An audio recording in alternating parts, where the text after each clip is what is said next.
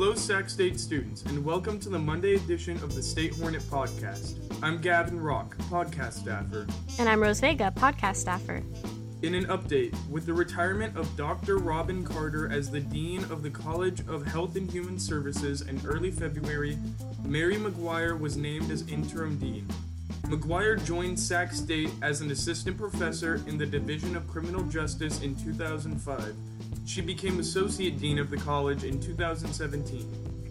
Take a look at Adiola Ogunsanya's Q&A with Sacramento TikTok photographer David Suh. This was actually a really interesting piece because I wasn't aware that the photographer was from Sacramento and I followed him on TikTok. Bradley Hinkson and Stephanie Nunez wrote an in-depth review on Marvel's WandaVision. Each writer looks at the series with a different analysis.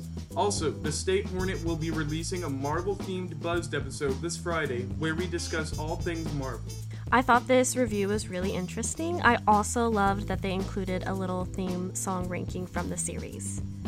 Brandon Bailey gave an update on men's basketball season as they come to an end. They enter the Big Sky tournament with six losses in their last eight games. As always, links to the articles will be in the show notes below. Tune in Wednesday for another episode of the State Hornet Podcast.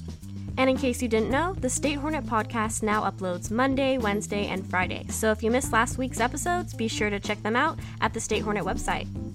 Thanks for listening to Monday's edition of the State Hornet podcast. This has been Gavin Roth. And I'm Rose Vega. Don't miss this Wednesday's edition of the State Hornet podcast. Stay safe.